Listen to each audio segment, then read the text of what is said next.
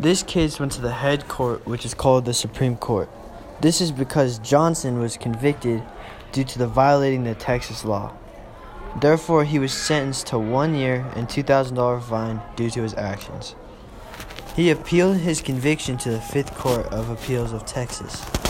On appeal to the Texas Court of Criminal Appeals, and they overturned his conviction, saying that the state could not punish him due to the First Amendment, which protects symbolic speech. The constitutional question was him burning the flag overdue limits of symbolic speech. The right that was involved was the First Amendment, and symbolic speech was converted by the First Amendment.